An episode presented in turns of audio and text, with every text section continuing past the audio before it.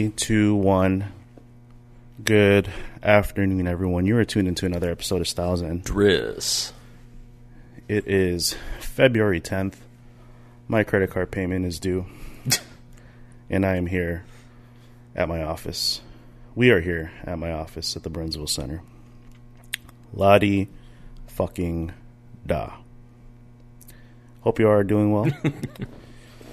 Turnstile, hope you're doing well. I am, sir. It is Saturday. Can't complain. Nope. Roller skating jam, De La Soul. Yep. Might even put that in the intro. Fuck yeah.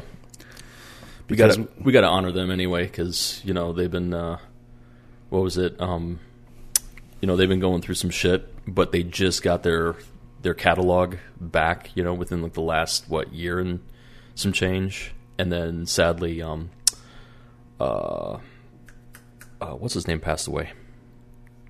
Um, God, his name escapes me now. Um, but yeah, so like, and I was just watching an interview with them uh, recently and shit, and it's like all this stuff kind of happened like stacked on top of each other and everything. So I think that you know De La Soul definitely needs to get their flowers. You know, Mm-hmm.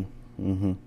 Yeah, there's a lot of man. They have a lot of good tracks. fuck yeah, I've been noticing that with a lot of catalogs lately, um, being re-released to their off to their artists, the actual artists themselves. right, I didn't know that Michael Jackson owned all of uh, Eminem's catalogs at some point. Mm-hmm. And I was reading this story, and the way he did it was because, or the reason to why he did it was because Eminem pretty much dissed him on a track, which is pretty normal for Eminem. And Michael Jackson was like, "What the hell? You know, I'm- I've been a big fan of yours, and you're making fun of me and all the accusations that mm-hmm. happened within my life. right, Well, here's what I'm going to do. Instead of going to the press about it, I'm going to buy your catalog, your entire catalog. Mm-hmm. So anytime you perform, I get paid. right, Anytime your song gets played, I get paid. right, And it wasn't until a year later, after Michael Jackson's death, is when Eminem was able to gain the rights back to his catalog, right, which is fucking gangster as shit. yeah, But it shows, you know, like if you have money, you can make those changes, and um, and that's what it that's what it pretty much comes down to. yeah. Facts. Mm-hmm. So, yeah, it's been a it's been a nice couple of weeks. What's new on your agenda? Um, what, what do you what do you want to entertain the crowd with? Um. Yeah, it's been um, God damn, it's been it's been a busy a busy couple of weeks. Um, for me personally, um, I mean, you got a lot more to tell, you know, being that uh, you just returned from uh, Europe.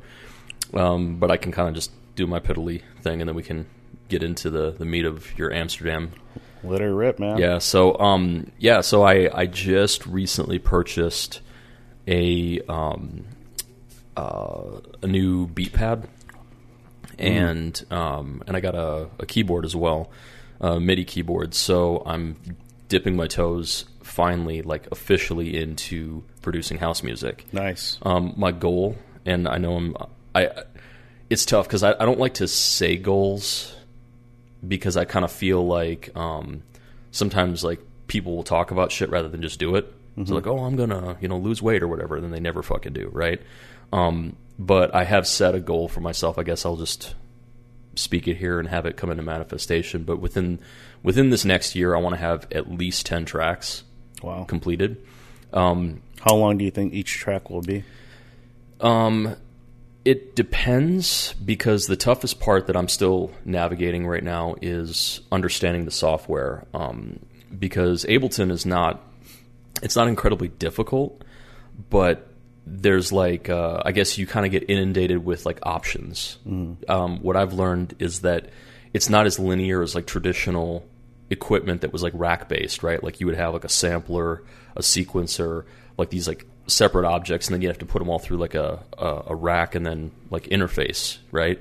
And then that way you'd be able to, you know, map out your sounds and then you would record your tracks and then you'd put it all together and then finalize it. Now you're doing all that stuff through like one core piece of software, which is your your DAW, right? Your digital audio workstation. Um, so what happens is you could be like thinking kind of like a traditional sampler, like you know, like an old MPC or like a SP twelve hundred or something like that, like where I, you're like, oh, I'll just record the sound and then I'll chop it and then I'll refine it or whatever and then make my sample and loop it. But now there's like ways where you can just take the whole track, throw it in, see everything, like all the all the waves um, and uh, lines, listen to it, remove a bunch of chops, like refine it, change it, cut it up, do all this other shit, and then that's like one way. And then there'll be like another way that you can do it, and another way, and another way. There's like so many different ways to shear a sheep at, at that point, right? And it kind of what it does is it it makes it incredibly easy for the user, but at the same time, it can also make it very confusing because then you kind of don't know where to start. Um, I um, I recently um, I recently started to get a little bit more experimental in the last year and a little bit of uh, a little bit of change because you know I'd, I'd been making mixes right, but I started making re-edits, and I was doing re-edits in like a completely traditional format without the use of a DAW. So what I was doing was like I would play using Rekordbox and my pads, and I would create cue points. And for people who don't know what that means, um, you know, you you find a point in the song that you kind of want to start from, and we have like uh, DJ controllers that have like the ability to like create like a, a loop or a sample from that pad, and you'll lock it into like one pad, and then every time you you're playing the song, if you hit that pad, it'll bring you back to that cue point, right? And you can do that several times over, and then you can name them, uh, give them, you know, like a like a color reference, so that way you're not like hitting the wrong pad at the wrong time. You know, make everything color coded. You can, you know, if it's like a James Brown, you know, yell or something like that, or like a huh what or pump pump pump pump it up. You know, you can put all that shit, name it into Rekordbox, which is really dope. Um, but then what you're doing is you're doing it all in real time, right? And the tough part is that if you're making um, a track live on the on the fly like that, you have to have your timing down. Even though everything is quantized and mapped out, you have to make sure that you're not like kind of if you're hitting pads, you're not like chopping into each other with dual sounds because they'll play sometimes a little bit simultaneous and it'll sound crunchy. You have to make sure that like you know you're you're keeping time and you're like five six seven eight and boom two three four five six seven eight and boom you know and um and because you're doing it manually like that it can sound a little more human and there's room for error which is good because like J Dilla was known for that he would intentionally make stuff that kind of sounded sloppy but once it all came together and he layered everything then it just it sounded dope right um, because you don't want everything to sound too mechanical or too perfect. You want to have something have a little bit of like a human effect to it.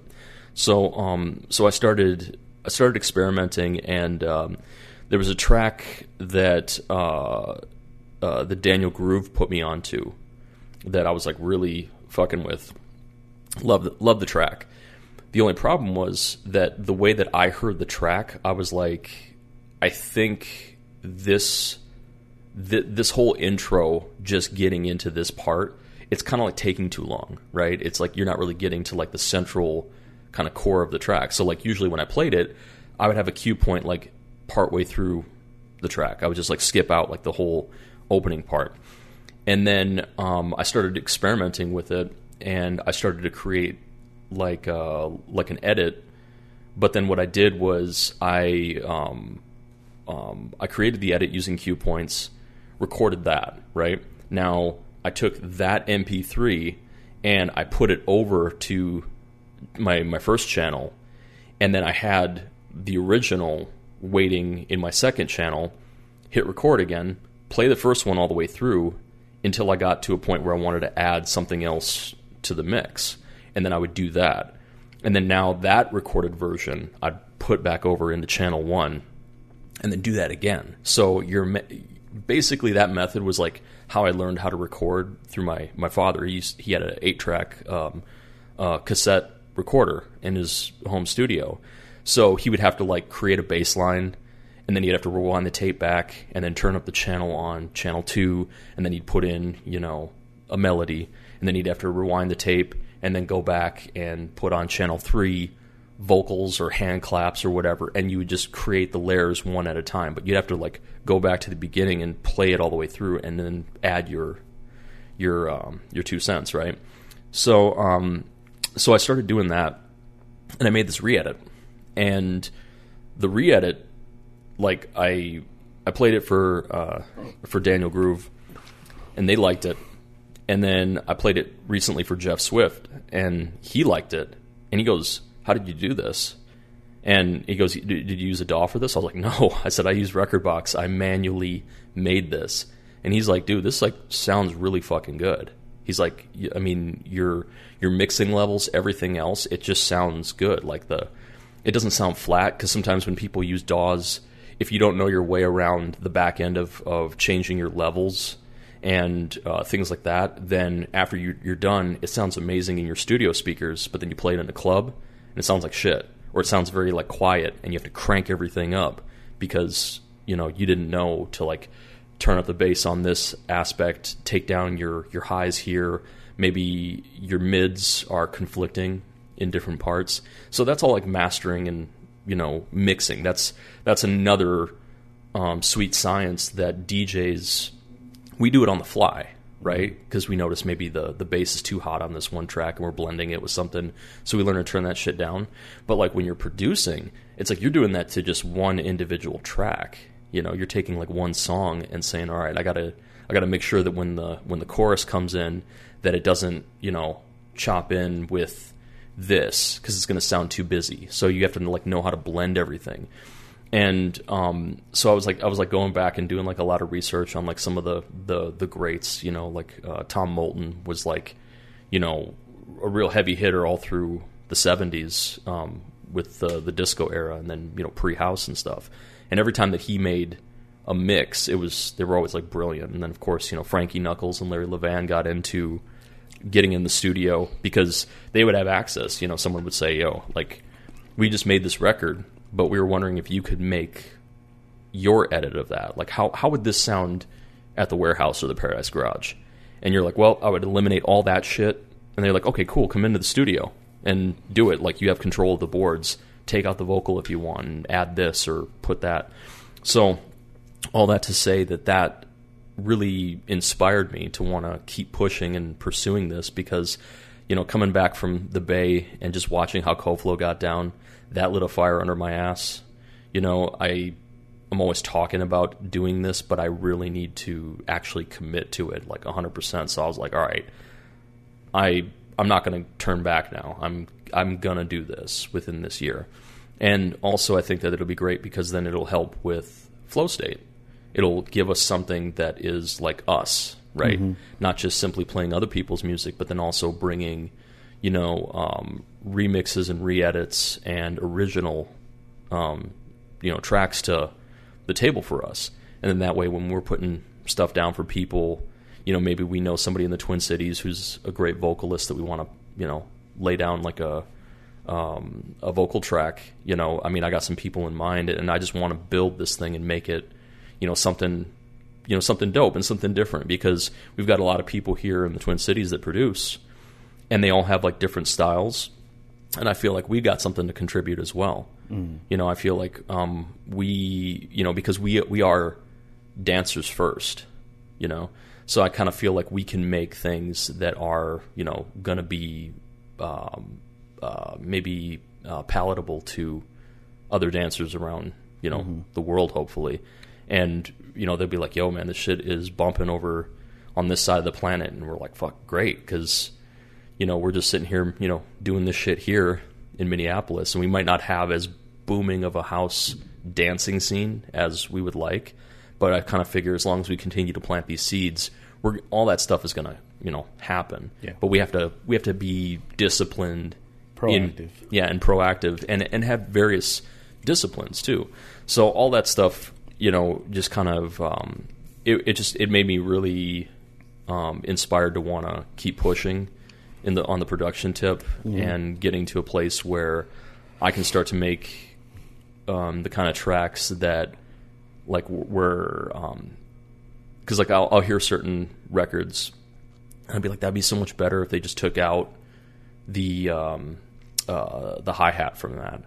And it, it'd be cool if like right at this part there was like a drop, but it wasn't like a complete drop. It wasn't like a like an EDM drop, right? Because I, I feel like some sometimes like the bigger producers that are popular do too much of that. There's like too much of a roller coaster effect, mm. and they kind of they kind of get away from the groove. And I want to make a lot more like groove centric stuff that where if you're out here and you're dancing, you're not going to have to worry about like a, a 30, you know, like 15 to 30 second drop where you know everyone's just kind of like, all right, we're waiting for the thing to kick back in. It's like I want to I want to keep people constantly moving, you know, and dancers I want them to continuously be able to like you know find things and experiment. And if there are going to be drops, they would be very limited. You know, they would be like something that adds like nuance and effect rather than like okay, everyone's just going to kind of sit here and wait for the song to pick back up again. Mm-hmm. So yeah, that's that's kind of been my um, that's been my thing. Um, the last couple weeks, I've been you know experimenting a lot, you know, in the lab and trying to learn the software.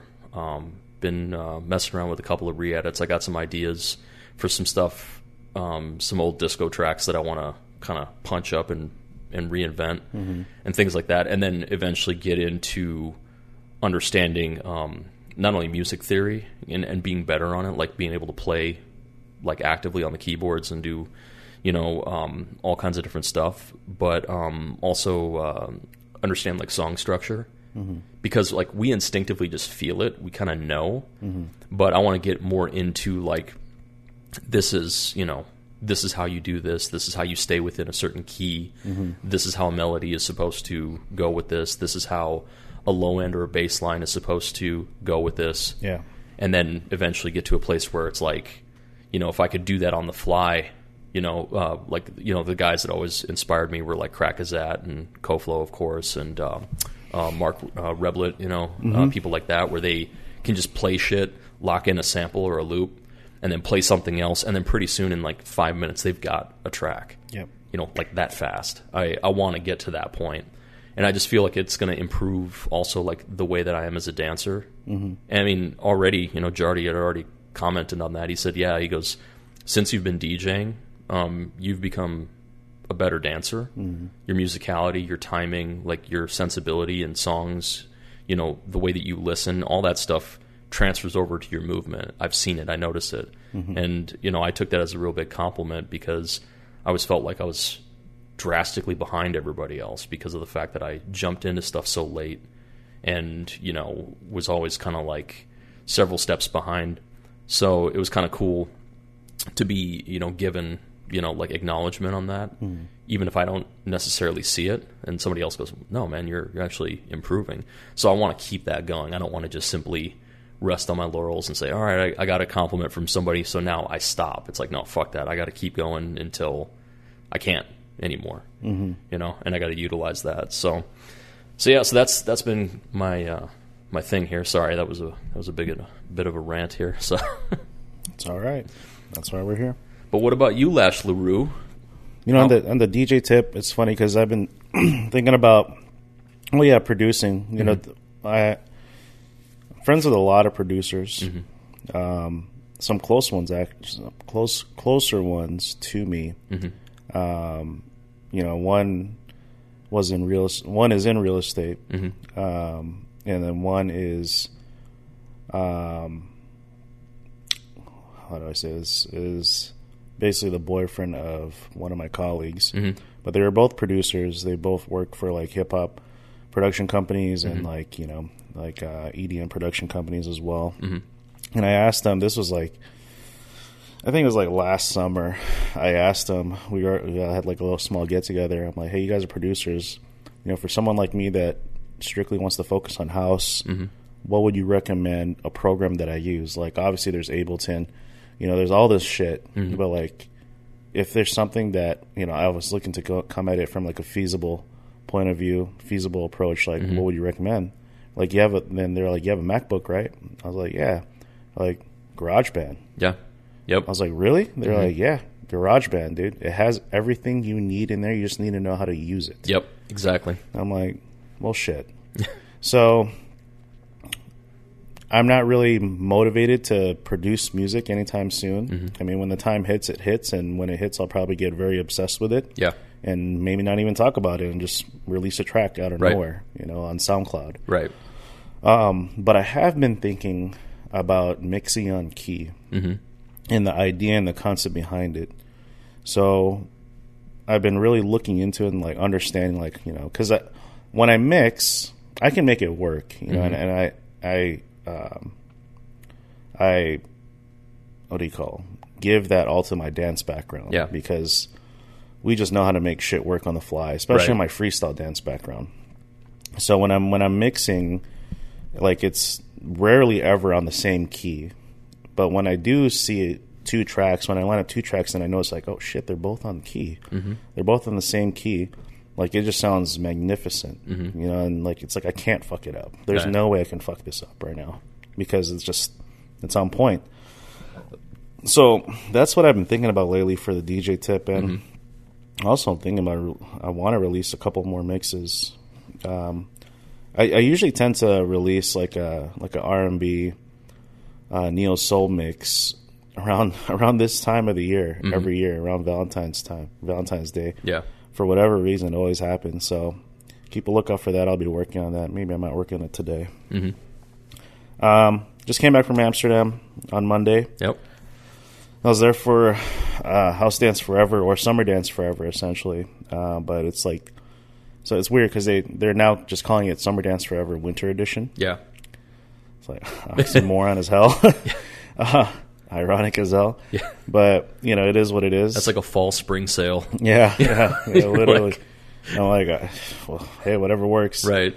Um, but I guess you know, Summer Dance is the brand itself now. Yeah. But typically in, in the winter edition, they only have one style, which is House Dance Forever, Mm-hmm. because that is like the first one that came out. You know, it's it's the mother of them all, Right. Because in summer dance they have house, locking, uh, hip hop, popping, and waacking, Right. and then but then you know in the winter is when it originally started, when Mm-hmm. it originally kicked off was only house. Yeah. So they they keep it on that, and then they also have clubbing forever too, which is a which is an event that typically happens the day after the competition, uh, which is fun in itself. But um, so you know, I haven't been back to Amsterdam since 2020, uh, right before the pandemic really kicked in, and I've been feeling to go back. And I could have gone back in you know 2022, 2023 when it really opened up for everyone. Mm-hmm. But I don't know. I just didn't really have the motivation to. Didn't Right. really have the drive to. I was playing golf a lot. Uh, I still plan on playing a lot more golf, but you know, it's this for whatever reason this year. It's I don't know what it is, but there's something deep inside me that wants to compete more. Yeah. Um, I think I let a lot of things go, but it's just like this sort of weird drive and. You know, capping it off or starting it off with House Dance Forever really amplified it even more Right. um, you know, I came into this event. Uh, I, I was like manifesting a lot of things with this event. It was the weirdest shit. Like I really like took manifestation to a whole nother level. Mm-hmm. And you know, what was it? Gosh,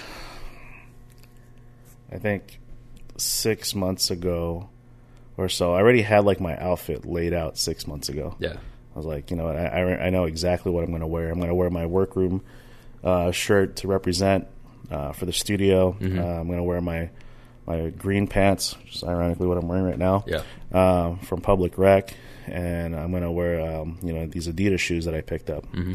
and that's going to be my outfit. I'm going to Right. do my hair. I'm not going to wear a fucking hat, which is the hat that I'm wearing right Yeah. now. um, I'm going to do it up, and then two months before, I was like doing some research, or not even two months, like a month before, I was doing research on like you know d- dancers and whatnot, house dancers, and seeing who's all big right now. Because you know I'll watch a battle here and there, but I won't really like indulge. Right. Um, and one that I've been fanboying about for the longest time, and that you know that's been really killing it in on, in Europe and pretty much everywhere she goes is uh, Kazane. Okay. Um, and you know, she's a phenomenal fucking dancer, beautiful. Like she's just just such a killer at what she does. But I was like, you know, thinking about her a lot. I was like, you know, it'd be pretty cool if she actually showed up Yeah. because not a lot of times they show up for summer dance, the Right. summer edition.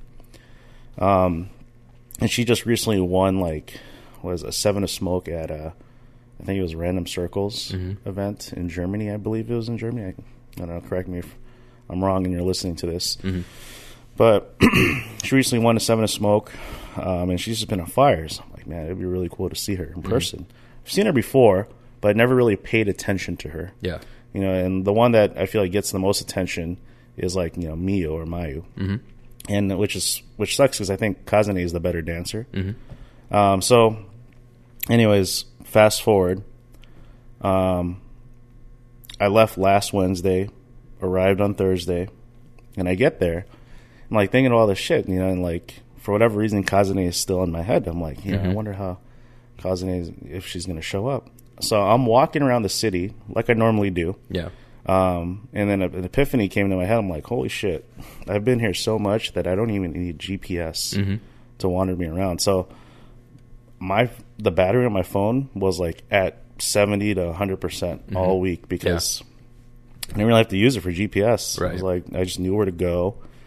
Um, sad thing is, a lot of the restaurants that I used to go to mm-hmm. or didn't survive the pandemic. Yeah. So they all closed, but there's a lot of new restaurants that came into play. Okay. I was like, all right, let me try this out, and you know, ate some good food. Mm-hmm. So I'm walking, and traditionally, what I like to do, which is whatever, judge me for it, I don't care, is I like to go to the red light district to mm-hmm. have a beer, because for whatever reason, the beer over there tastes really good, mm-hmm. and maybe it's because it's the energy that mm-hmm. the red light district gives. Right. But if you go to any bar there, it could be Bulldog Bar or whatever, like a, a low key one, mm-hmm. like for some reason the drinks taste better there. Yeah. So I'm walking. I I already know where to fucking go. I'm like walking down. And I see a bunch of Japanese girls. I'm like, oh shit, you know they they look, they look like dancers. I wonder if they're here. And right behind them is Kazane. I'm like, holy shit, she's here. Yep. She's about to win. like right away in my head, I'm like, she's gonna win this event. Yeah. So, do my thing. Friday kicks in. I meet up with Angelica. Angelica is a dancer from Arizona, and um, you know it was her first time. It wasn't her first time in Amsterdam. It was her first time at House Dance Forever. So she's like asking me all these questions. You know, like you know, she's telling me like I feel nervous, blah blah blah. I'm like, you know, you don't have to feel nervous about shit. It's your Right. first one. You know, just go in with with open eyes and just take everything in. Yeah. you know, you got nothing to worry about. So we go to theater forever. It's a show, uh, typically the day before the battles. Right. Phenomenal performance. You know, they had like a lot of high level dancers in there too, like Mamson, Francois, and you know all these other amazing dancers. But I see who's all in the crowd, who's all pulling up, and it was at Paradiso, which is where the event is. So you know, I'm wondering. Angelica, were talking. We're like, wonder if any Americans are going to show up. You know, I mm-hmm. haven't really heard much, and I haven't really asked around because for this event, I re- I kind of want it to be a surprise. Right. You know, I want to surprise myself with who shows up. Right. So next thing you know, I see Tasha. I'm like, holy shit, Tasha's here. Mm-hmm. And then right away in my head, I'm like, oh, it's going to be Tasha and Kazane in the finals mm-hmm. against each other. I just know it. You know, and I'm like, that's, yeah, that's what it's going to come down to.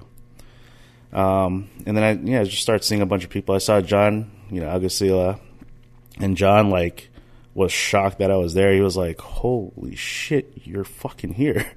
And that was like the that was literally the comment that I was getting all week. Yeah. It's like you're here. I'm mm-hmm. like I am. Yeah.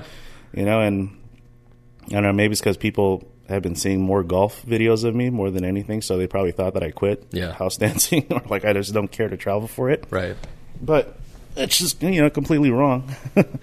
I want to travel for it. Mm-hmm. Um, so you know, right away I'm like, damn, that's it's going to be a good event.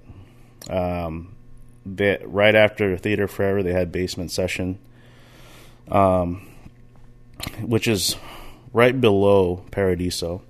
And Angelica was like, you know, should I bring a jacket? I'm like, you don't want to bring a jacket. I was like, why? I'm like, it's going to get fucking hot Yeah. in that bitch.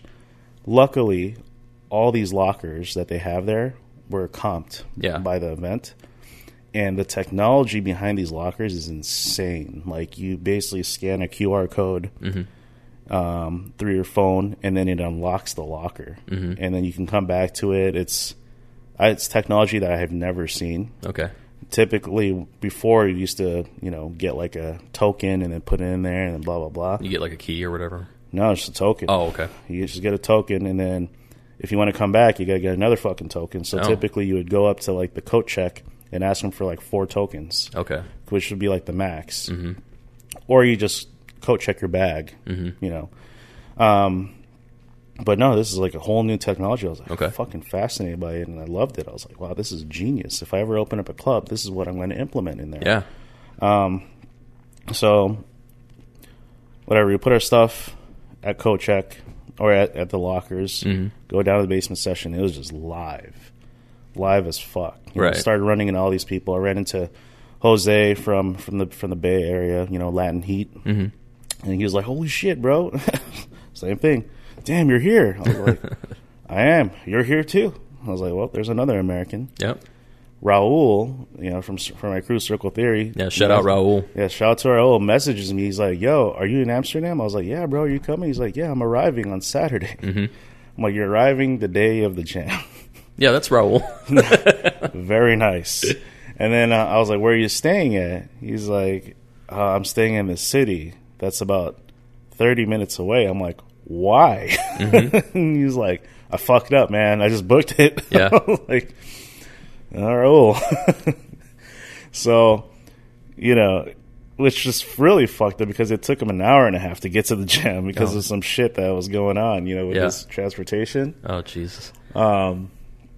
But I was like, oh, sick. You know, all these people are here. I already knew Frankie was going to be there, but he forgot that I was going. Yeah.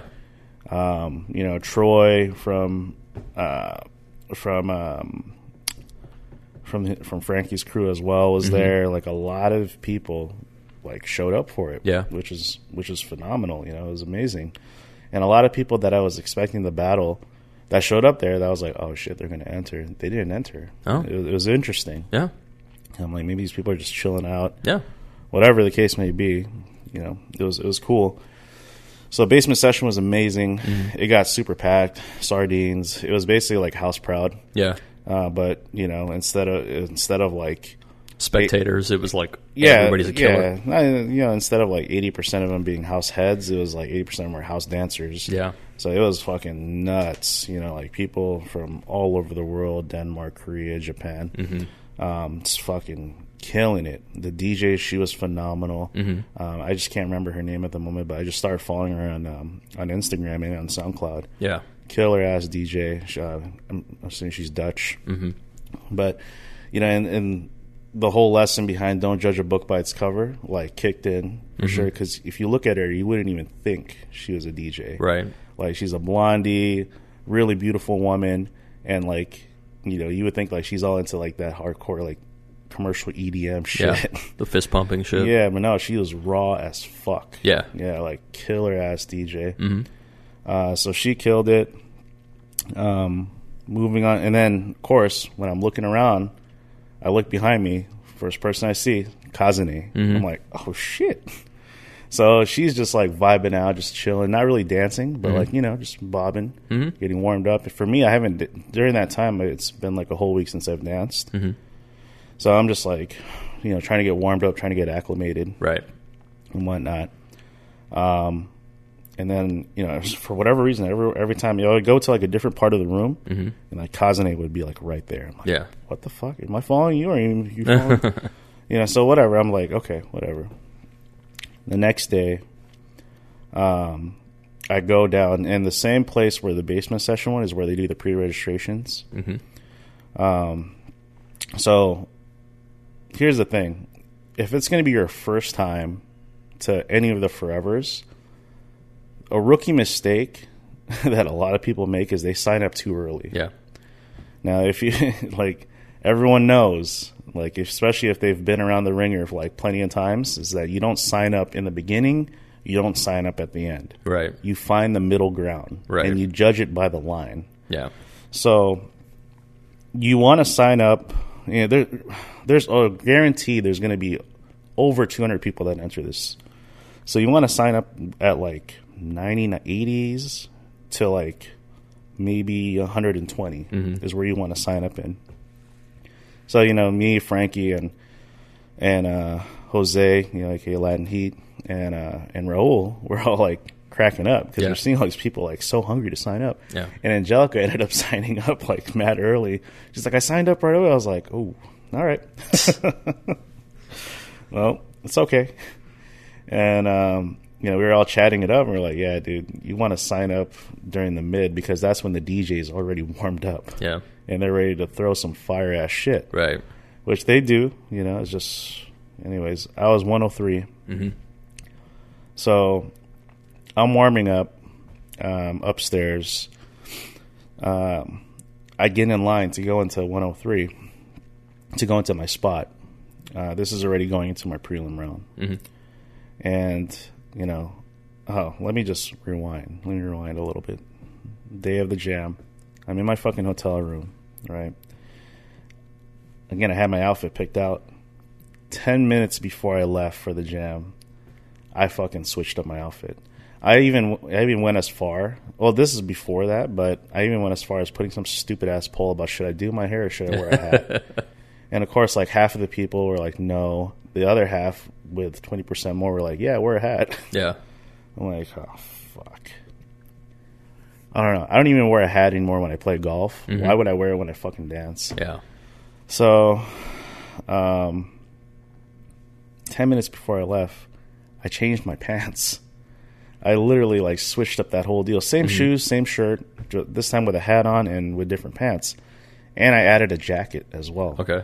And I was like, why do I feel so weird right now? As I'm walking to the event, Yeah. I feel so fucking weird. When I was warming up, I felt weird too. I was like, mm-hmm. I, just, I just don't feel right. Yeah. So, you know, I get in line, get ready to do my prelim. I'm studying the song that's playing. You know, I'm analyzing it in my head already. Know, I'm a mm-hmm. freak like that, right? So I'm finding like all the all the different layers already. I'm like, okay, got it, got it, got it, got it. Okay. As soon as I step out, which is no, you know, shit happens. Mm-hmm. The song switches. Yeah. But it wasn't like a blend in switch. It was like an abrupt switch Like a like a hard. Uh, it was cut. like a hard cut, and I'm like, oh. so, what do I do? Naturally, I'm quickly analyzing, quick as fuck. Like, okay, layer, layer, layer, layer. For whatever reason, I was way too in my head. Part of it was my outfit. Yeah. Part of it was not knowing the track, and I couldn't really hear it too. So all I heard and felt were the soft parts of the track Yeah. which is what I ended up riding the whole time. Mm-hmm. And from that on, from that point, I just felt like shit. I was like, dude, I fucked this up. You know, like legitimately fucked this up. And for some reason, like I kept on thinking, like if I make it the top twenty four, I'm going to go up against Kazane. Mhm. And I don't know why, but I was like, I meditated about it too, and I was like, I think I might make it the top 24. If I make it the top 24, that's going to be very, very interesting. It's going to be very, very like, I'm going to be very amazed by it. Mhm. Like, I had a really good feeling about it. Mhm. So, whatever. Round was shit. I mean, it wasn't too bad now that I look back at the footage, but I was like, yeah, this is just, it just wasn't me. And you Yeah. can tell that I was way too in my head. Um, but, needless to say, all the homies fucking killed it. Yeah. Like shout out to Raul. Raul made it to the top twenty four. Yeah. I mean, the man has been on a hunt. Yeah. And what's what was even cooler was that I mean, this dude is straight up jazz, mm-hmm. like hundred percent jazz. Like the shoes that he was wearing mm-hmm. looks mad and comfortable. like, like his outfit, the whole nine. Like he was set. yeah. Jose made it to, You know, Latin Heat made it to top twenty four. Fucking super proud of those guys. They just wrecked. They wrecked their prelim round. Mhm. And of course, you know, like Frankie J, Kazane, like all of them, like they they all made it on and whatnot. Um, so from there, I, I just knew I fucked up, you know. But what made the whole event interesting was that now I was just more of a fan. Yeah. You know, I was just chilling there trying to watch the battles, and I just wanted to, you know, just wanted to enjoy, Yeah. which I did. You know, like I was stuck in sardine mode with all these people like gathered up. Mm. On top of that, the event sold out, Yeah. so it was so fucking packed in there. It was the first time a winter edition ever sold out. Okay. So for whatever reason, everyone just wanted to be there. Yeah. So the the energy, everything was just fucking lively. Right. You know, there is no way you could get tired there. Mm-hmm. So I'm watching the event. Everywhere I look, Kazane's on my left or my right. Yeah. or she's like right behind me. I'm like, what the fuck? Like, until she kept on, until she had, had to go battle. And right away, I was like, dude, she's going to win this shit. Mm-hmm. And Raul and I were talking, you know, like we met up before and we were chatting it up, and I was like, dude, I've been manifesting a lot of shit for this event. He's like, really? I was like, yeah, dude, like Kazane like all around. And then I was like, talking about these battles. I was like, how amazing would it be if Yugson entered and went against Shan S? And he was like, yo, that would be a sick battle, bro. Mm-hmm. I was like, I know, right? Like, they have similar styles. They're both like my practical dance heroes. Like, I think they would fucking kill it. That would be a mm-hmm. fun battle. the day after, all right. Uh, first of all, Shan S won the whole event, so shout, you know, congrats to Shan S, mm-hmm. well deserved. I think that if Kazane got called back from you know into the semis, she probably she would have won the whole thing. Mm-hmm. Like she had, she stole the hearts of the whole event. Yeah. like out the crowd. She even got like a crazy ovation, like standing ovation when she lost. Yeah. Like everyone went nuts for her. Um, anyway, Shan S won, but fast forwarding over to clubbing forever. Next thing you know, there's a cipher that forms, right? And I, I ended up filming the whole thing. If you want to see the whole exchange between Yugson and Shan S, it's on my it's on my Instagram, my dance Instagram page. I fucking manifested that shit. I was like, like it was a natural thing, which is usually what happens to the house. It's a natural deal, and then I'm filming the whole thing, and everyone just fucking gathers. Yeah. you know, because it's like, holy shit, you got these two icons going at it, different generations, but still icons of the same level, mm-hmm. going at it, exchanging sam- similar styles and the whole nine. You know, simplified. And the funny thing is, like, a lot of people when they watch it, especially if it's like a unexperienced house dancer, they watch it like they get bored Yeah. because they don't understand what they're fucking doing. Right. Like, it's like if you're a b boy, right, and you watch um, Abstract, you got to know, you got to understand what he's doing. Yeah. Or you watch, um, you know, PA, like you got to know what he's doing. Like Right. you got to understand. Like it, if you if you don't know how to pay attention to detail and musicality, you're going to be lost. Right. So that was such a crazy battle, right? I was like, holy shit, that was amazing. Um, I'm kind of all over the place right now because I'm trying to gather all my thoughts. Oh, that's fine. Welcome to my world. yeah, yeah, yeah. hey, at least I'm still on the same subject. Yeah, I- no, no, yeah, I'm please. Kidding, I'm kidding. Kidding. Uh, no, so f- let me rewind back to the battle. So fucking. Uh, anyways, everyone I kept on running into same shit. Mm-hmm. You're here. Yes, I'm here. Ran into Tamara, right? From she's from the Netherlands, a phenomenal dancer.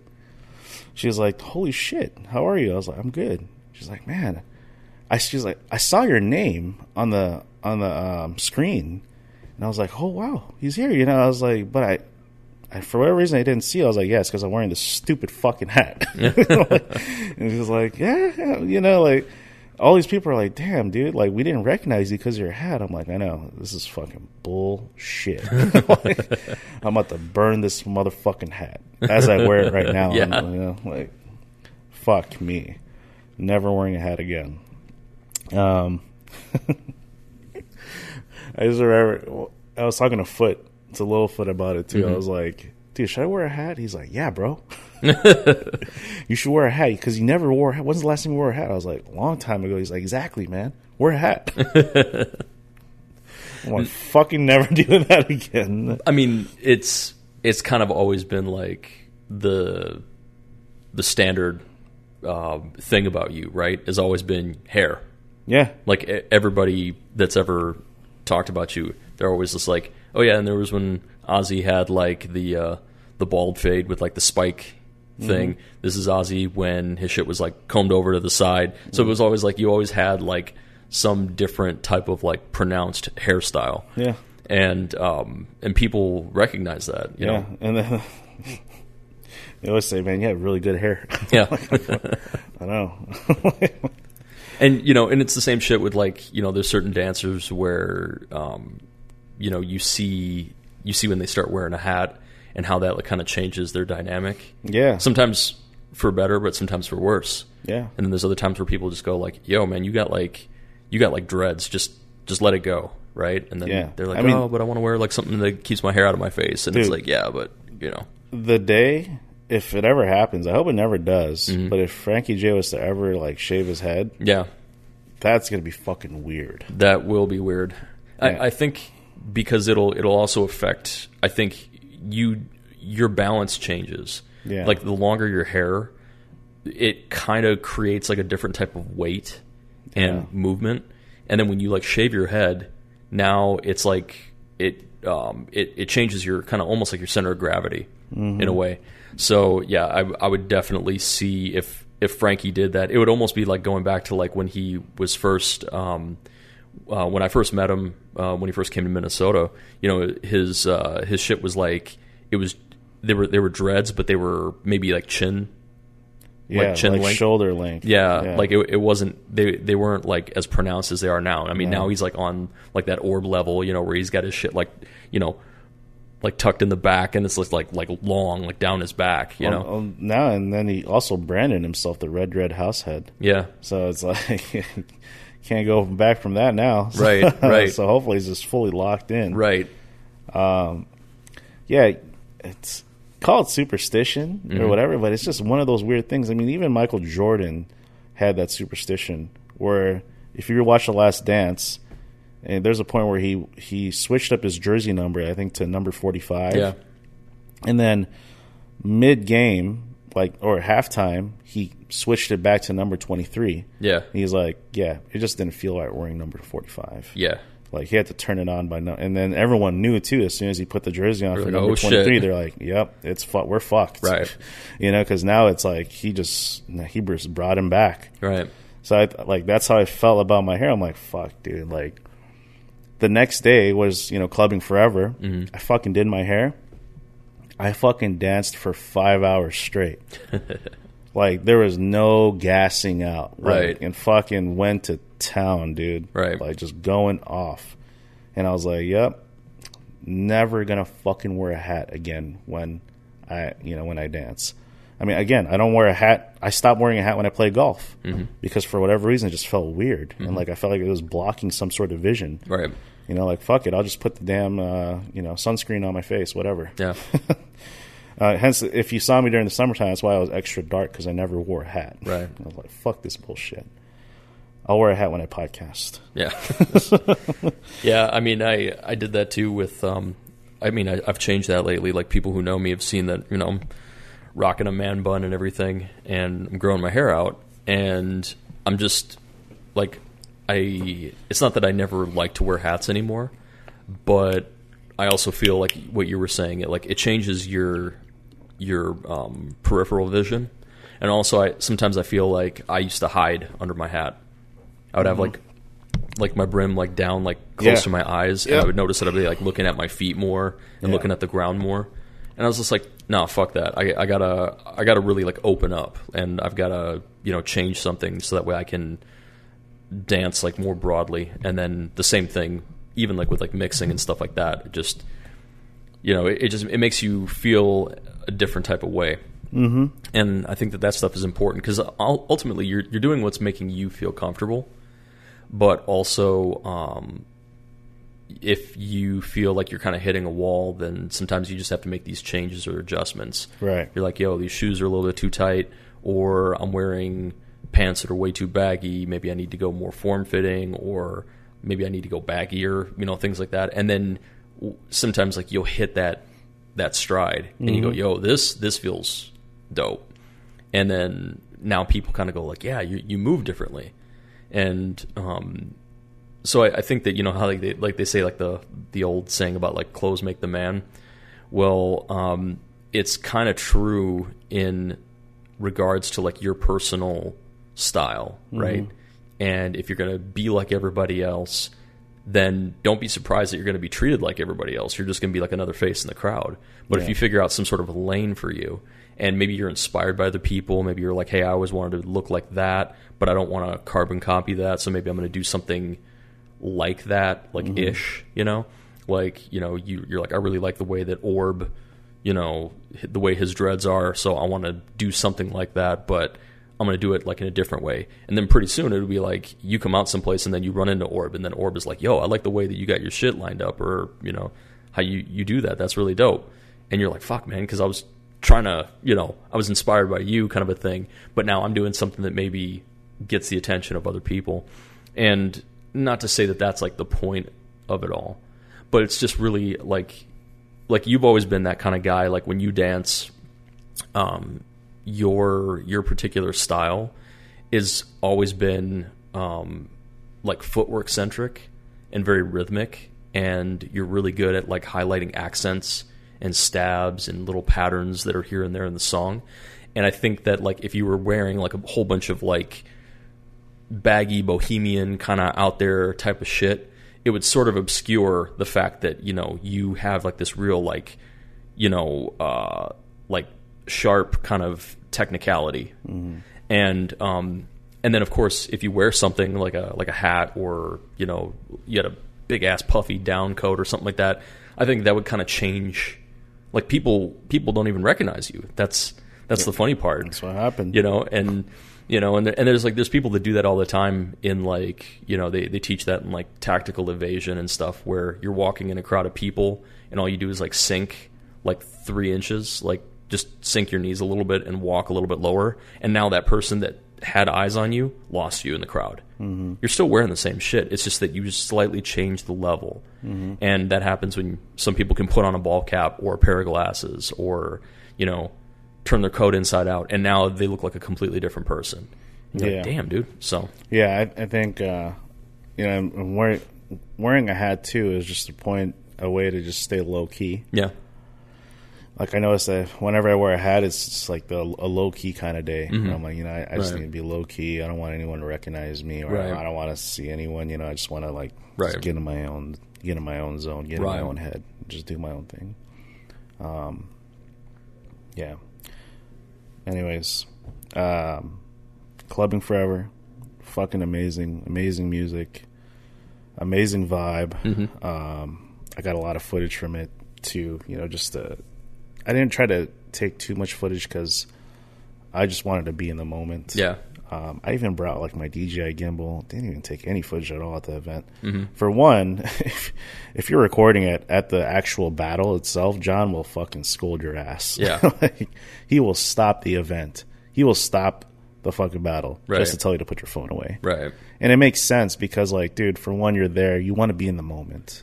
You know, fuck the phone bullshit. Right. And then also, they're paying so much money for high level production. Yeah. That it's like, dude, and it's it's free. Essentially. Yeah, I mean, it, it's one less thing you have to worry about. Yeah, you're like, yo, I don't, I don't need to. It's not like a high school gym event where you know if you don't record, maybe nobody will get any footage. Yeah, right. It's like you get to focus completely on this experience, so utilize that. They have three cameras yep. lined up, professional high grade cameras. They have one at the top of the balcony, mm-hmm. you know, and then they have two on the on the ground level. Yeah, like yo, there's no need for a phone. I mean, the only re- only reason why you'd want to have your phone, well, now today is mm-hmm. because mm-hmm. to open your locker, right? You know, if you put, you know, you got to have your phone on there, but like, no need to put it out and start recording, right? You know, like Jan, like the whole fucking event and whatnot. Like, if there's snippets, if there's moments where you know, like, yeah, no one's gonna record this shit. Mm-hmm. Like, the, for example, the Shan S. Yugson, yeah, I recorded that, and Summer Dance Forever ended up liking it, yeah. you know, like, and that was at Clubbing Forever too, right? So you know, though, all I gotta say was a phenomenal event. It was amazing. I think I need to like work with Kazane or something because yeah. again, I kept on like running, bumping into her. I chatted with her a, a few times at the jam. I was mm-hmm. like, dude, I feel like if they called you back for the semifinals, that would have been like you would have won the whole thing. Yeah. If you're wondering what I mean by that, let me just quickly break down the format. So the format of Forever Battles, right? And this is what I fucking love about them. I don't think I'll ever implement it on my own if I decide to throw a jam because mm-hmm. maybe there's like some copyright shit to it. I don't know. Um, but just like any jam, you can enter at your own will. Prelims start with because of how intense and how massive it is. Uh, first of all, there's three judges. Mm-hmm. Um, when prelims happen, there are two people that go out at the same time. Mm-hmm. They both get 45 seconds yep. to dance. Okay. Out of those, you know, 276 people that enter, a top 24 gets chosen, mm-hmm. right? Which is unusual if you're if you're familiar with like, you know, traditional bracket yeah. style. You're like, why is it top 24? It's kind of a weird number. Mm-hmm. that top 24 goes against each other, Mm-hmm. goes down to a top 12, top six, Yep. and then a top three, right? So the top three gets to pick each judge they want to battle. So the first judge, or I mean the first person, say as for example, so the three judges this year was Francois, Nada, and Shan S. Mm-hmm. First person, uh, I believe was, I think it was Kazane. She made it to the top three. So she ended up picking um, uh, Francois. Mhm. Okay. Second person was, um, uh, shit. Who the fuck was the second person? I can't remember, but they ended up picking um, uh, Nate. Oh, it was Mamson. Oops Okay. it was Mamson, but he ended up picking Nada, you know, which is, and then the and then the third, obviously, you know, was this club head, um, was this guy, this dancer. I think he's from France, but he ended up picking Shan S, which was a pretty good battle. Yeah. So they battle it out, right? The three battle it out. The first two battles um, get judged by themselves. So how it works is Kazane and Francois they go at it. Uh, I believe it's two rounds each or one round each. I think it's two rounds. After the battle, John Augustilus, who's the MC, the main MC, walks up and he's like, "Did you win or you lose?" And this is what I love because now it's a point of honesty. Yeah. Like, if he know you fucking lost that battle, Right. Let's be real. Yeah. So, you know, Kazane was like, um, "I lost," mm-hmm. you know, and Francois said, "Francois came up." Well, it comes down to like if they say they both won, then they have the chance to go an extra round, Right. or the crowd votes through a sound meter. Okay. So the sound meter is you got to yell into that bitch Yeah. right? And goes up like what 100 knots or whatever. So Kazane admitted her loss, which I was like, what? like, I mean, okay, yeah, I I think she did lose that battle, right? But stay tuned because this is where I was like, if you got called back, you would have won. Yeah. Because again, she had the crowd's heart. Yeah. you know, like it's fucking insane. Um, when she admitted she lost, mm-hmm. people still cheered her on, and she got like this ovation, standing ovation that shit you not lasted for like two minutes. People mm-hmm. just kept on going, like clapping, going crazy because mm-hmm. she was just so fucking amazing, right? Mamson goes against Nada. Nada admits her loss, so Mamson moves forward. Now, the last battle, which was Shan S, and I can't, for whatever reason I can't remember his name. Um, the last battle, whoever wins that gets to pick someone from the top 24 to come back for the semifinal. Yeah. So it could be like somebody that, and that this is where strategy happens, right? Yeah. Because if I'm the last battle, um, one you want to have a good memory, Right. Because you want to remember who was in that top 24. But if I'm the last battle, I'm going to pick someone that's the weakest length. Mm-hmm. That I felt like was the weakest person in that top 24 to come back, so I can beat them and make it to the finals. Right. So, kind of going back a little bit, this is why I love this format because as a judge, you are put on the spot. Like, judges can sometimes be a little too comfortable. And if you're a competitor and you're wondering, why the fuck is this person judging? You don't have to wonder anymore. Just make sure you make it to the top 24, top three, and you can battle them yourself. Yeah. So Shan S ended up picking um, uh, Nene from um, from Montreal. Uh, Nubia Nene? Yep. Yep. So I ended up picking Nene, um, and then Nene admitted her loss, right? Because it's still the same format. So then it was Shan S um, versus Mamson Okay. in the finals because because Francois ended up admitting his loss to Mamson.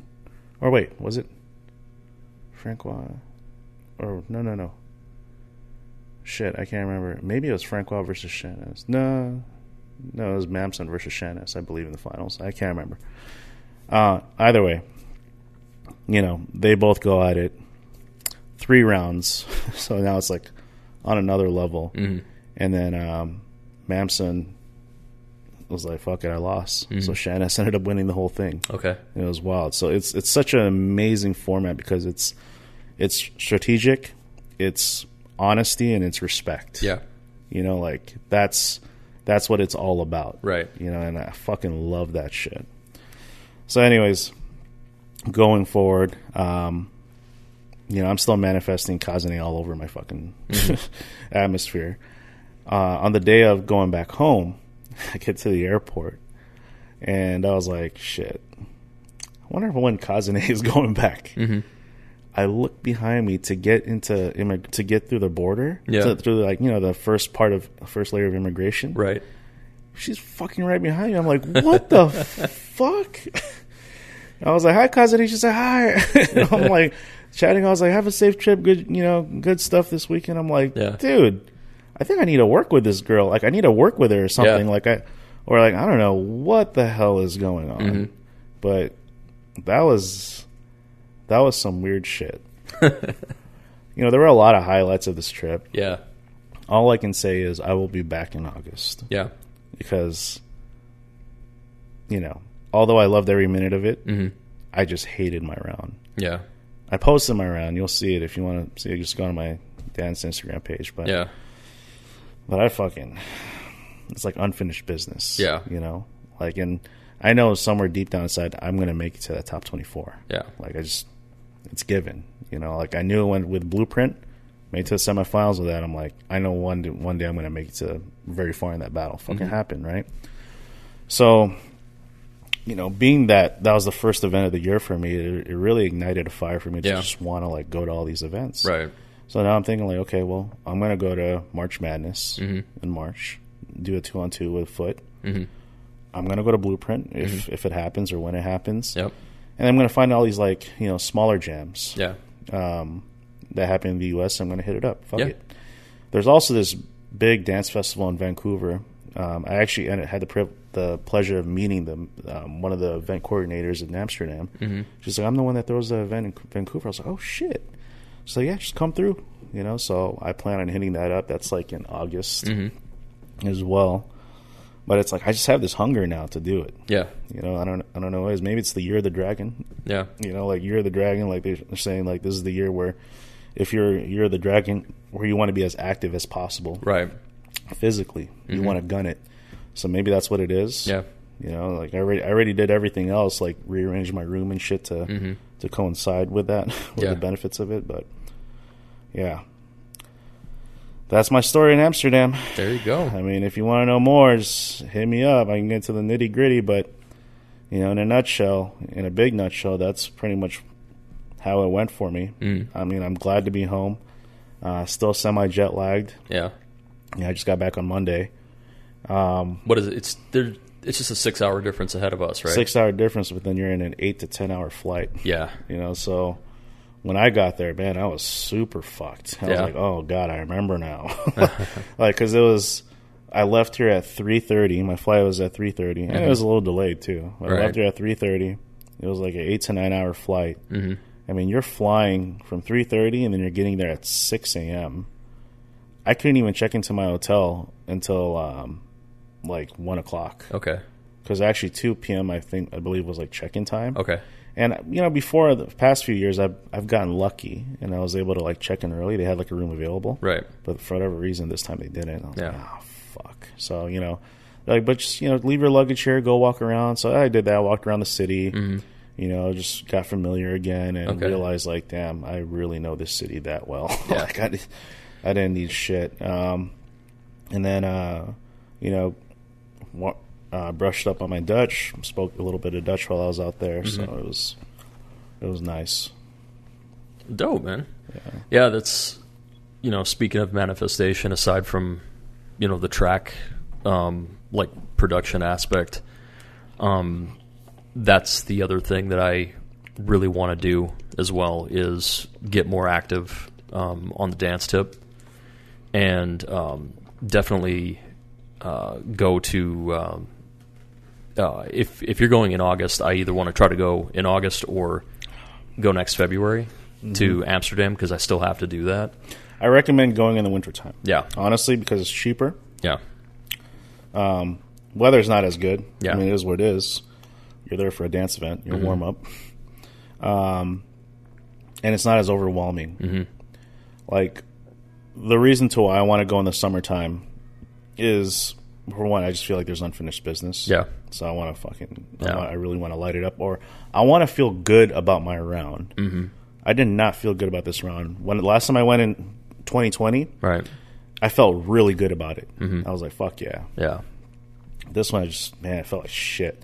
So I at least want to feel good about my round. I- Mm-hmm. If I don't make it to top 24, Right. um, it's way more expensive. Yeah. You know, in in the summertime, like so fucking expensive. Yeah. because Meng and Melvino they want to go in the summertime too. And the Mm-hmm. three of us we've been like chatting about it for like a few years now. Like, yeah, fuck it, let's do it. You know. Mm-hmm. And I, and I told him like, you know, I just realized that Airbnbs and hotels are fuck. Like you're gonna be as a person alone, Mm-hmm. you're gonna look at spending like depending on how many days you stay there. You kind of want to stay there for like five days. Yeah. You're gonna spend like at least like six, seven hundred dollars just Yeah. by yourself on a hotel. Yeah. That's expensive, man. And then what? Flight's like fifteen hundred. Probably Yeah. at minimum. Yeah. um, and then food because it's euros. Yeah. Yeah, think about this: you're spending euros now, and then event fee was if you get the package, it's maybe like 120, 150 euros, Mm-hmm. but that includes everything Yeah. except for workshops. Yep. Um, and then food is not cheap either. Right. You know, so like you're looking at spending. You Like know, thirty or, or three Gs to thirty five hundred. I aim for five just in case. Yeah. You know, so that's one thing I keep. So I always say wintertime is the best time to go. Um, and it's house focused in the wintertime. Right. You know, where this one it's just so fucking overwhelming that you really got to pick which events you go to. Oh, what was your uh, what was your ticket uh, price uh, for flight um, for February? My situation is a little different because my dad. Oh yeah, that's right. Because I have flight benefits Yeah. from my dad. You know, and so I was, I was comfortable. Okay. Yeah. Yeah. Like it was, it, where they weren't free, but Mm-hmm. they were good. Um, is that a uh, was it a direct flight or okay? No layovers. That's like an, that's another reason to why it's it's best to fly from Minneapolis Mm-hmm. because it's a straight flight. yeah. And don't get me wrong, you could find like cheaper flights, Mm-hmm. but you're dude, just pay the fucking money. Right. Like even if I didn't have my dad's flight benefits, Mm-hmm. I would have spent fifteen hundred. Yeah. I would have spent the close to two grand. Yeah. Because there's nothing worse than fucking bullshit layover. Right. They just waste time. Right. Raul flew from Toronto. Mm-hmm. He took uh, Icelandair. Okay. it's the worst fucking flight you can take. Yeah. But he had a, a layover, I believe, in Iceland. Mm-hmm. Um, and barely made it to his flight because of the connect because there was a delay. Yeah. So he had to book it. Yeah. From the fucking gate to the other gate. Jesus. Um, All in all, it was like ten hours, or I think eleven hours, Mm-hmm. was his travel time. Yeah. I mean, fuck that shit. Yeah. You know, like we're lucky to have straight flights from Minneapolis. Mm-hmm.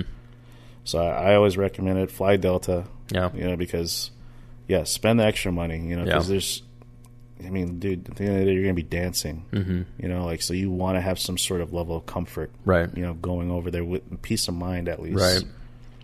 So if you go summertime, yeah, let's fucking do it. Yeah. Um, but I, I I mean, Blueprint is definitely Yeah. on on the list for me. no U.S. jams are Yeah, for sure. so- Like I, I'm on the, yeah. Yeah. I'm gonna. I have a warpath. Yeah. I'm gonna be taking. Fuck it, and it's gonna be my usual me, man. If no one comes with me, no one comes with me. I don't care. Right. It's been like that. Right. like, like, just, like no surprise to me at all. Yeah. Um, yeah. I also too, you know, on a deeper level, I think that by me taking that stretch mm-hmm.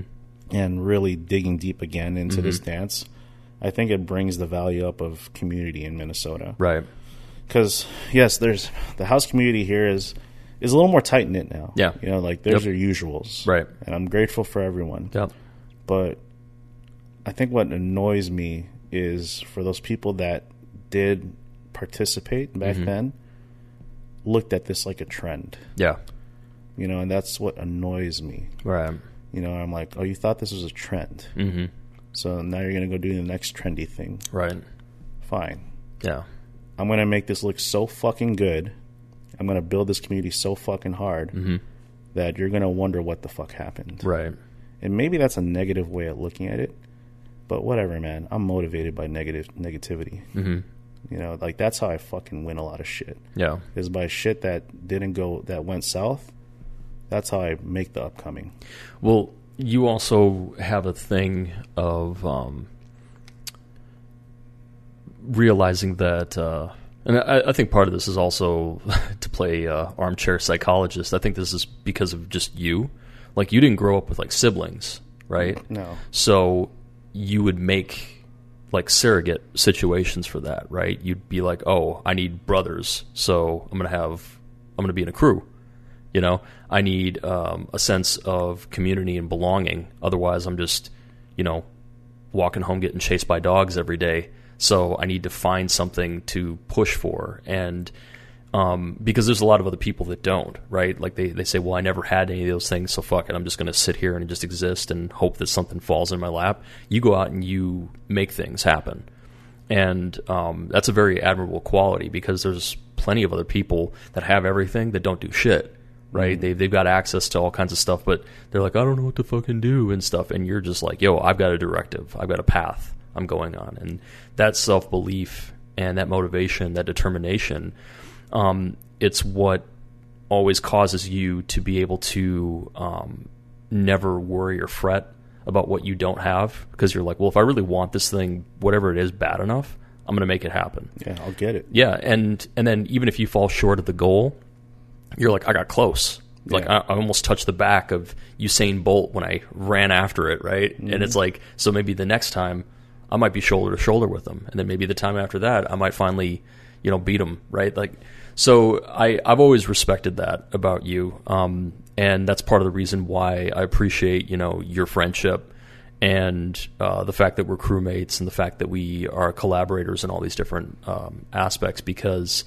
it constantly reminds me to um, follow suit because I know that, and, and, this even goes back to you know my martial art training, right? Was that you only get what uh, you only get out what you put in yep. from anything, yep. and I've seen so many people that waste their life because they were talented, but they never spent that talent every day drilling in and making that like you know a part of their life.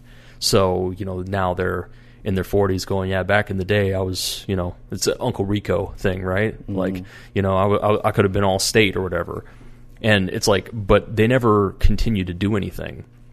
And, um, and then of course they've got like a lot of regret and resentment and, you know, they feel a certain sort of way, you know, which is understandable. But then it's, it's actually like they, they want to externalize it and make it all about the, it was the world or the, everybody outside of them that kept them down. It was just them. Mm-hmm. And I think that um, having people around that represent accountability, like true accountability, not just throwing a guilt trip on you or busting your balls every five fucking seconds, but actually being like, okay, cool, whatever, whatever this is, you know, that that's cool, but I got to go this way now. And that person's like, shit, yeah, maybe I need to, maybe I need to toughen up a little bit and keep it moving. And then you get to um, you you get to have so much more ownership of the things that you earned, mm. and exactly that. That's the key word. Everything you've earned. Nothing was ever just given, right? And um, so so when I see those motivations, I know that you know sometimes like we as people we can be very hard on ourselves. Like me, I'm always busting my own balls about talking too much and X, Y, and Z.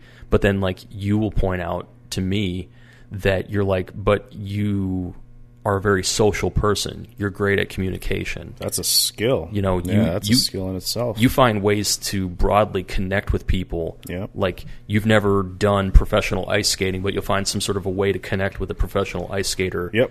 And be like BFFs. Mm-hmm. You know, and and I and like and the parallel is with you is that you've always been a very disciplined and motivated person, even though you say that you are driven or motivated by negative shit I don't see it so much as negative as yeah. much as you you seek uh, you you know the more uncomfortable the situation, the better it's going to build your character. Yeah, yeah. and that, that's yeah. honestly what I mean too. Where it's like when I say that, I mean like okay, this sucks. Mm-hmm. But there's a light. It's it's like you know that the only way you're going to get strong is by putting a couple more plates on the, the exactly. Bar. Yeah, like, yeah. You know, like when I, when I say negative, not like fuck it, everything's negative. It's right. negative all the way through. No, right. no, it's it sucks right now. Right. So I'm going to punch right through it Exactly. to get to that light. Yeah. To get to those flowers. Right. You know, like I'm going to punch right through this motherfucker. Like, Right. It's more so motivated by adversity. Yep. Exactly. You know, like that's what it is. Because adversity, it- that shit doesn't last forever. No. And and the thing too is that like there's people that do things with different motivations, right? Like like people might ask us like why do we do what we do? And they're hoping that, you know, you have some sort of like a, a like a personal glory type of thing, right? I only want to be a good dancer because of how it makes me feel and how I connect with other people through this vocabulary and through um, you know movement. It's like you find fellow people that do the same thing, and you actually bond better than just you know some random ass person that you know you, you don't feel like any kind of similarities to, right? And then at the same time, I also know too um, on the DJ tip that it's like I, I get I get a bigger kick out of being able to present a format and a template for people to be able to do the thing that like we normally do on the regular. Like we have to go out and pursue it, right? We have to work harder, travel out of state, build with other people, and then it's like then we get to bring it back, and we go, okay, well now that I've got this experience, um, I want to be able to set up something and share something, and then that way when the homies from out of state or out of country finally decide like yo what's up with minnesota? Like you guys have been like making some moves. Like i've been seeing like more and more people and more posts of like better dancers and all this other stuff. And it's like yeah man we're you know we got this one event that we're doing monthly or we got this residency. I'm producing music. Um, you know we're thinking about throwing an event. We're doing this. We're doing that the third. And it's like all right cool. You know you know if you need any help with anything let me know. And you're like bet. And then that in turn is what helps a scene to grow to the point where you know i mean shit sh- uh, we still got to have them on but uh, shout out to like johnny craze right? Um, where you know there's people that are just like okay let me let me throw my hat in the ring and see what i can get going with the connections that i have. And i know that there's some people that um, if you do it for the wrong reasons you can be an upstart right? Oh i'm qualified to teach a dance style that I'm not even good at, right? Or I'm a horrible dancer, but I want to throw a massive event and, you know, and I want to do all this stuff. And you're like, okay, but don't put the cart before the horse. Mm-hmm. Like, make sure that you have those honest connections, you know, like go to places, build with people. Don't just kiss their ass and try to, you know, get in their good graces, but actually, like, be recognized by them like they respect you they mm-hmm. say oh yeah you don't come out to just nibble on my heels and hope i give you something you i've seen you come out to these events on the regular. That's why so many people respect you. Um, even though um, a lot of people would get this twisted. They think that like but you didn't win like the last like four summer dance forevers. So how, how do so many people know you if you're not sitting here like this grand champion you know I'm not And- a dick. yeah, well, you're not a dick, and you're part of the community. Yeah. And it's the same kind of shit as like you know the people that are on the dance floor are just as important as a person in the DJ booth, and they're just as important as the people that you know take money at the gate and the mm-hmm. people that are serving drinks. Everybody's got a role to play in the Yeah, party yeah. atmosphere, and Yep. I think that many of us lose sight of that. So we think because again, you see dancing like a sport you're like, I want to do that because I want everybody's attention. But then you realize, like, what if the crowd wasn't there, right?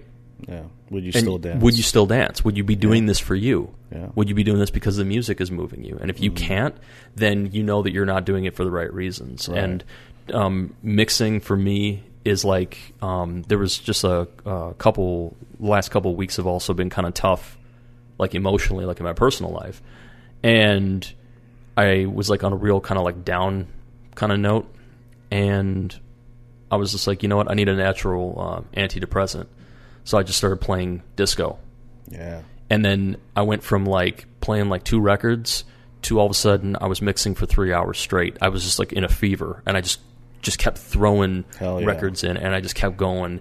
and you then record it? Um, I didn't record it, but Shit. but what I did though was afterwards. There's like that kind of feeling that you get when like if you've been sitting for too long, Mm-hmm. when you first get up, it it fucking sucks, right? you like ants on the feet. yeah, or like or like when you when you're first doing a warm up, right? Mm-hmm. Like you you go to house class and you're doing a five minute warm up, and you're like, ah, damn, I feel so gassed. Yeah. But then at the end of class, and then they say, all right, everybody, let's circle up. We're gonna have a cipher. Now you're just on. yeah, It was like you had to go through this. You had to go from like a dead stop to all of a sudden now you're going 80 miles per hour, and you have to respect the process of the build. Yeah. And I noticed that I was too stagnant so I had to get up and do something creative. I had to make something that I could control. And um, then once you get that momentum and that movement, now you start getting ideas. You're like, yo, this would go really good in this mix. Oh, that little thing that I did right there, shit, that was dope. Like I, I was, uh, you know, now that there's like the 50th anniversary of of hip hop, um, I I went back and I reflected on, uh, and this is seems kind of off subject, but it, it comes back. Don't worry. Um, but like uh, Grandmaster Flash, um, for whatever anybody thinks about him in any way, shape, or form, you know, that's cool. Like that, you're entitled to your opinion. But I have to respect his genius and his innovation because what he did with his quick mix theory was he did something that like that's the that's like what we're currently going through in the culture right now where before we used to have people that were just raw right mm-hmm. like disenfranchised have nothing and then they just feel like they just want to go off right mm-hmm. and then you started getting like dance nerds right people who grew up watching those people, so they they want to do it too, and they figured out ways to intellectualize it and maybe teach it better or develop and manifest better techniques. And Flash, you know, his quick mix theory wasn't just simply marking records and going, okay, here's where the break is, you know, on these two records, and I'm just gonna go between that. It was he actually made a mathematical equation. That was what blew my fucking wig back because like a lot of people, I was under the impression back in the day that like Herc and Bam were already doing that too. No, they were just needle dropping records. They're They- shitty DJs. They, they were just they were just finding like they were they were finding like the best part of the song and just going from best part to best part to best part to best part, not knocking them. Right. Right. In the in that regard. Right. But just saying that they didn't blend records you know but then like when you started to see the innovations in disco which eventually became you know prevalent in house it was already kind of naturally being done because the songs weren't so fast. And they and it wasn't like you were just chasing after breakbeats. it was like more about chasing grooves. So you had more room to to do stuff right? Everything was a little bit of a slower pace. In hip hop it was accelerated because the time signatures even though they're slower the the meat of the song is like faster. And flash figured out a way to hack into that. And he said there's got to be something here. There's got to be like like a like a 1 plus 1 equals 2 and no matter how many different ways that you do this it's always going to have the same equal thing right? You could try it with 10 different records and it's still going to come out the same way. And that's that's how science works right? And um and what what was ingenious about that was that once he figured that out it was kind of like at that point now he can't miss. And now that he can't miss he can progress even further and other people we take it for granted as DJs we just go okay well here's where the kick is or here's where the snare is and I'm just going to wait and then I'm going to wind this record back and but when you realize the ratio you go, holy shit, I can do this without the aid of uh, loops. I could do this manually if I wanted to with two records. I could do this, um, and then and then of course you appreciate DJ gear even more because then when you're on software and you go, damn, now I don't have to sit here and do all this additional stuff. But if you ever got lost, let's say the screen breaks, let's say some asshole was jumping up and down and he damaged uh, the CDJs, pulled them like right off the, the table and they broke, and all that's left is a couple of 1200s and a stack of records, you will still be able to say, okay, well, I don't have access to a drum machine anymore, but I got these two sticks and some teak wood. I can bang this. I can bang out some percussion using primitive means, and um, all that to say that these types of innovations, um, they we, we have to go to a place of creativity to really feel inspired, right? And if you're just going to sit there and accept whatever is given, you know, you're just going to accept the pre-made meal, the thing that somebody else cooks for you, and you're not going to get in the kitchen and make something yourself. of course you're going to get to have all these problems because you're trusting somebody else to provide something for you, to provide the party, to provide the atmosphere, mm-hmm. provide the entertainment.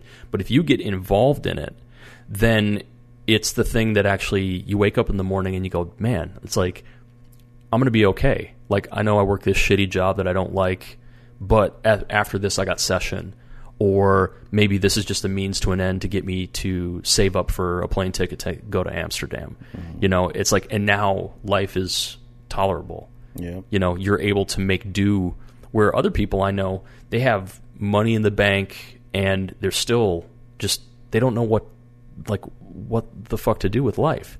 And of course, that's usually how they lose it at all, too, right? Because they're like, I'm bored.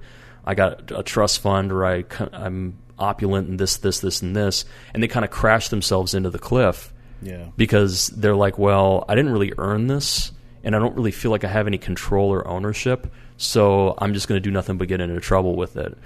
And because you disrespected that, it's not going to respect you in return. But if you put maximum respect and you say, hey, man, I, I'm very protective of my finances because I worked so hard to get them. So when I make these investments, when I do these types of things, um, you know, I I'm, I'm a lot more aware. I don't I'm not just on autopilot.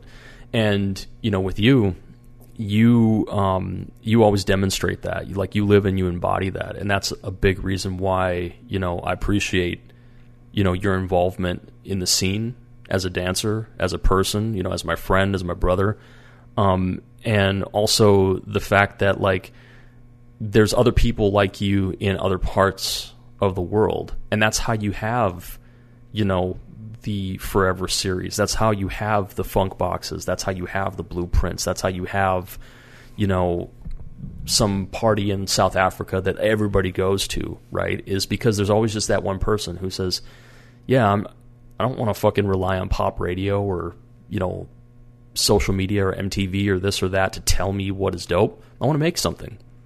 You know, I want to do something. I need to go out and dance. I need to go out and create. I need to go out and manifest.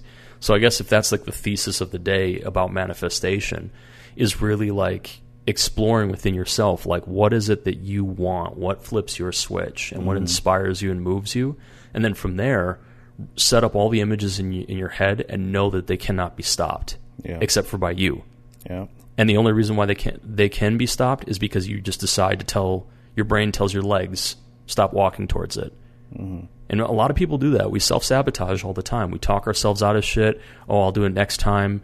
Oh, you know, I'm not good enough. Um, I need five more years before I'm going to compete. And I was just saying this to um, a couple of uh, uh, people at, at session yesterday.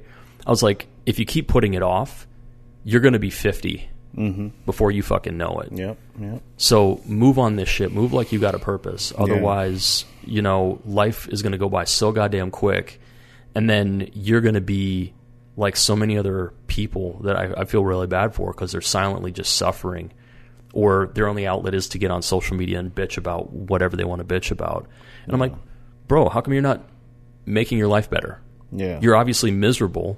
And, and you're complaining about whatever the thing is, right? Oh, I'm mad about these politicians. Well, then, why don't you get involved?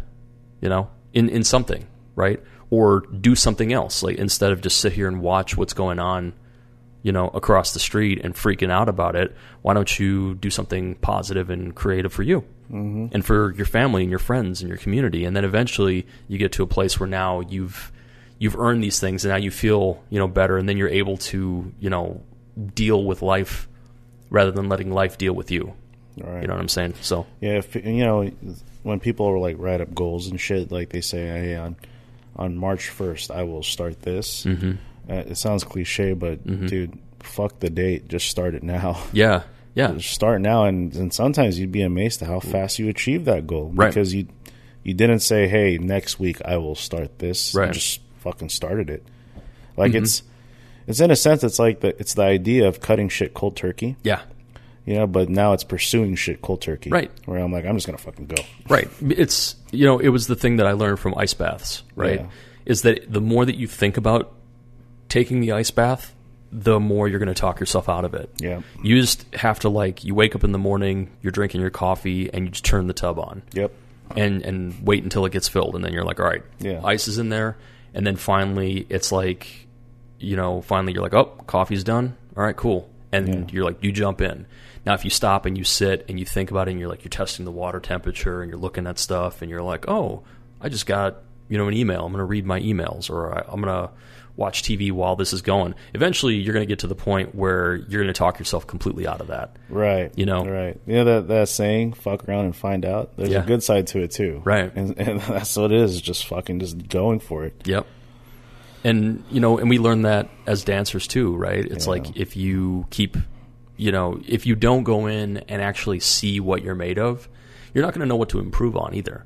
Mm-hmm. You might think in your mind that you're this great dancer, and then you're going to get fucking smoked, and then you go, "Yo, I got shit stamina, or I'm bad musically, or I've got no creativity, or I was intimidated by this person, or I was overwhelmed by the crowd, or whatever the thing is." So now you know what you got to work on. Mm-hmm. Otherwise, you're going to be that guy who teaches, you know, karate in some dojo in a strip mall that never had to be challenged and everyone looks up to you, but you're in this like nice little comfortable lane, but you kind of know within yourself that you're a fraud, mm-hmm. right? So we have to be we want to talk about holding everybody else accountable. Motherfucker, for every finger you point at somebody, remember that you got three fingers pointing right back at you. Mm-hmm. So it, before you even open your trap about some shit like that, ask yourself, what am I doing? Am I manifesting? Am I representing? Am I demonstrating? Am I showing improving the way that I could be? And if not, then you know just think about that rather than being like you know because everyone's allowed to have an opinion. Yeah. But you know I, I'll think about that when I see people you know jumping online, and sometimes I'll even get I'll be like ready to engage and be like, well, actually, that and I, and I stop, and I'm like, I'm on social media, but I don't really engage hmm. because I realize I'm like, I'm literally wasting my time. Yeah. I could be training right now. I could be mixing right now. I could be there for my friends or my family or you know loved ones. I could be, you know, doing my laundry. Mm-hmm. I could be putting my clothes away, and instead I'm chopping it up with somebody about the details of some bullshit movie, and you know if the actor was the right person or who shot first, Han or Greedo, or you know like. This, that shit doesn't fucking matter. It doesn't. And- it truly doesn't. and it's like but then the thing is that like when you when once you acknowledge that it doesn't mean that you go through life like a nihilist either. You don't No. think like oh everything's bullshit nothing matters so fuck it. No you, you actually go because these things that i put so much time and stock into um, really aren't as important guess what? That can wait. I got more you know uh, more pressing matters to take care of like my health Yeah. or my goals or Yep. you know how I'm going to you know get out and uh, do something because you know uh, that's another travesty that we have in the dance community is that everyone's always waiting for the next jam Yeah. and it's like what do you occupy in between jams otherwise you're just going to be sitting there for three months going stir crazy and then finally by the time that the jam is there you're not even ready Well, yeah. You know? I mean, you know, there's a lot of people that are big time thinkers. Mm-hmm. They think a lot. yep I think that you should act so you can give yourself something to think about. exactly yeah that's that's brilliant Yeah. So if you- if you're a big time thinker, just fuck around, find out, and then Mm-hmm. you give yourself something to think about. yeah Like, damn, that really sucked. Well- or damn, that was actually pretty good. it's like even like Jocko Willink I like when he he says like earn your rest Yeah. yeah you know yeah, yeah, don't um don't just wake up in the morning and be like oh man like i just sat and i just fucking watched like 37 movies on netflix and i didn't do shit whew i'm so fucking tired it's like no you wake up in the morning and you go i know that if i don't really like push myself then as soon as i come home and i you know hit the the pillow I might be just be sitting here thinking about the world, mm-hmm. and I'm going to lose even more sleep, and I'm going to become more tired and more irritable, and then it's going to make me unravel later. So, what do I got to do first? You know, you wake up in the morning, you brush your teeth, you make your bed. You know, the the the most like immediate things that you can actively do. Then from there, you go, well, I'm going to push the needle a little bit further. I'm going to go to the gym, and then after that, it's like you know now somebody hits you up and says, hey what are you doing today? Um, nothing really planned. Okay, cool. Do you want to go here and do this, or you know, do you want to go lab, or do you want to go in the studio, or whatever? And you're like, yeah, I bet. And then by the end of the day, you look back and you're like, man, I fucking I really seized this day. Mm-hmm. And then I've run into numerous people who um, it's like whenever they have a day off, um, they have a tendency to kind of like squander it, and they turn back and they go, "Oh fuck, now it's Monday," right? And the weekend just blasted by, but they weren't really doing anything on that weekend, you know. So I always try to keep, you know, the uh, I always keep, try to keep like a fire under my heels to say, all right, it doesn't matter if it's Monday through Sunday. I'm always trying to do something every single day, Yeah. something of, of merit because it's not enough just to work and then come home. You know, all you're doing is you're you're waiting to die, in my opinion. Yeah. And if you don't go out and you push yourself and pursue things and be passionate about stuff and be creative, then you know eventually you're going to look back and you're going to realize there's a lot more sand in the bottom of the hourglass than there is at the top, mm-hmm. and you're going to be like, what do I have to show for this? Yeah. You know, so yeah, man, I, I really feel like yeah, we have to move like we got a purpose, and Yeah. you know, you you definitely do, and that's why I'm very honored, you know, and I, I love this when you when you go out and you get something and then you're able to come back and be like, yeah, this is based off of my experience. I went to a place where maybe I don't even know anybody yet, or I don't know who's going to be there, and then you know, just based off of your spirit of adventure, you go out and you utilize and you plant seeds, and then the next time you come back, everyone remembers you, and then now it's like motherfuckers are like, "Yo, you're here," you know, and you know, you you would have never got that if you just you know sat here in Minnesota and just dreamed about going to That's um, right. Yeah. any of the Forever series, or if you would have just went one time, of course, then no one's going to remember you because you never came back. Mm-hmm. But you were like, "Yo, I'm going to go again and again and again," and then mm-hmm. maybe a few years goes by, and then you come back and people missed you.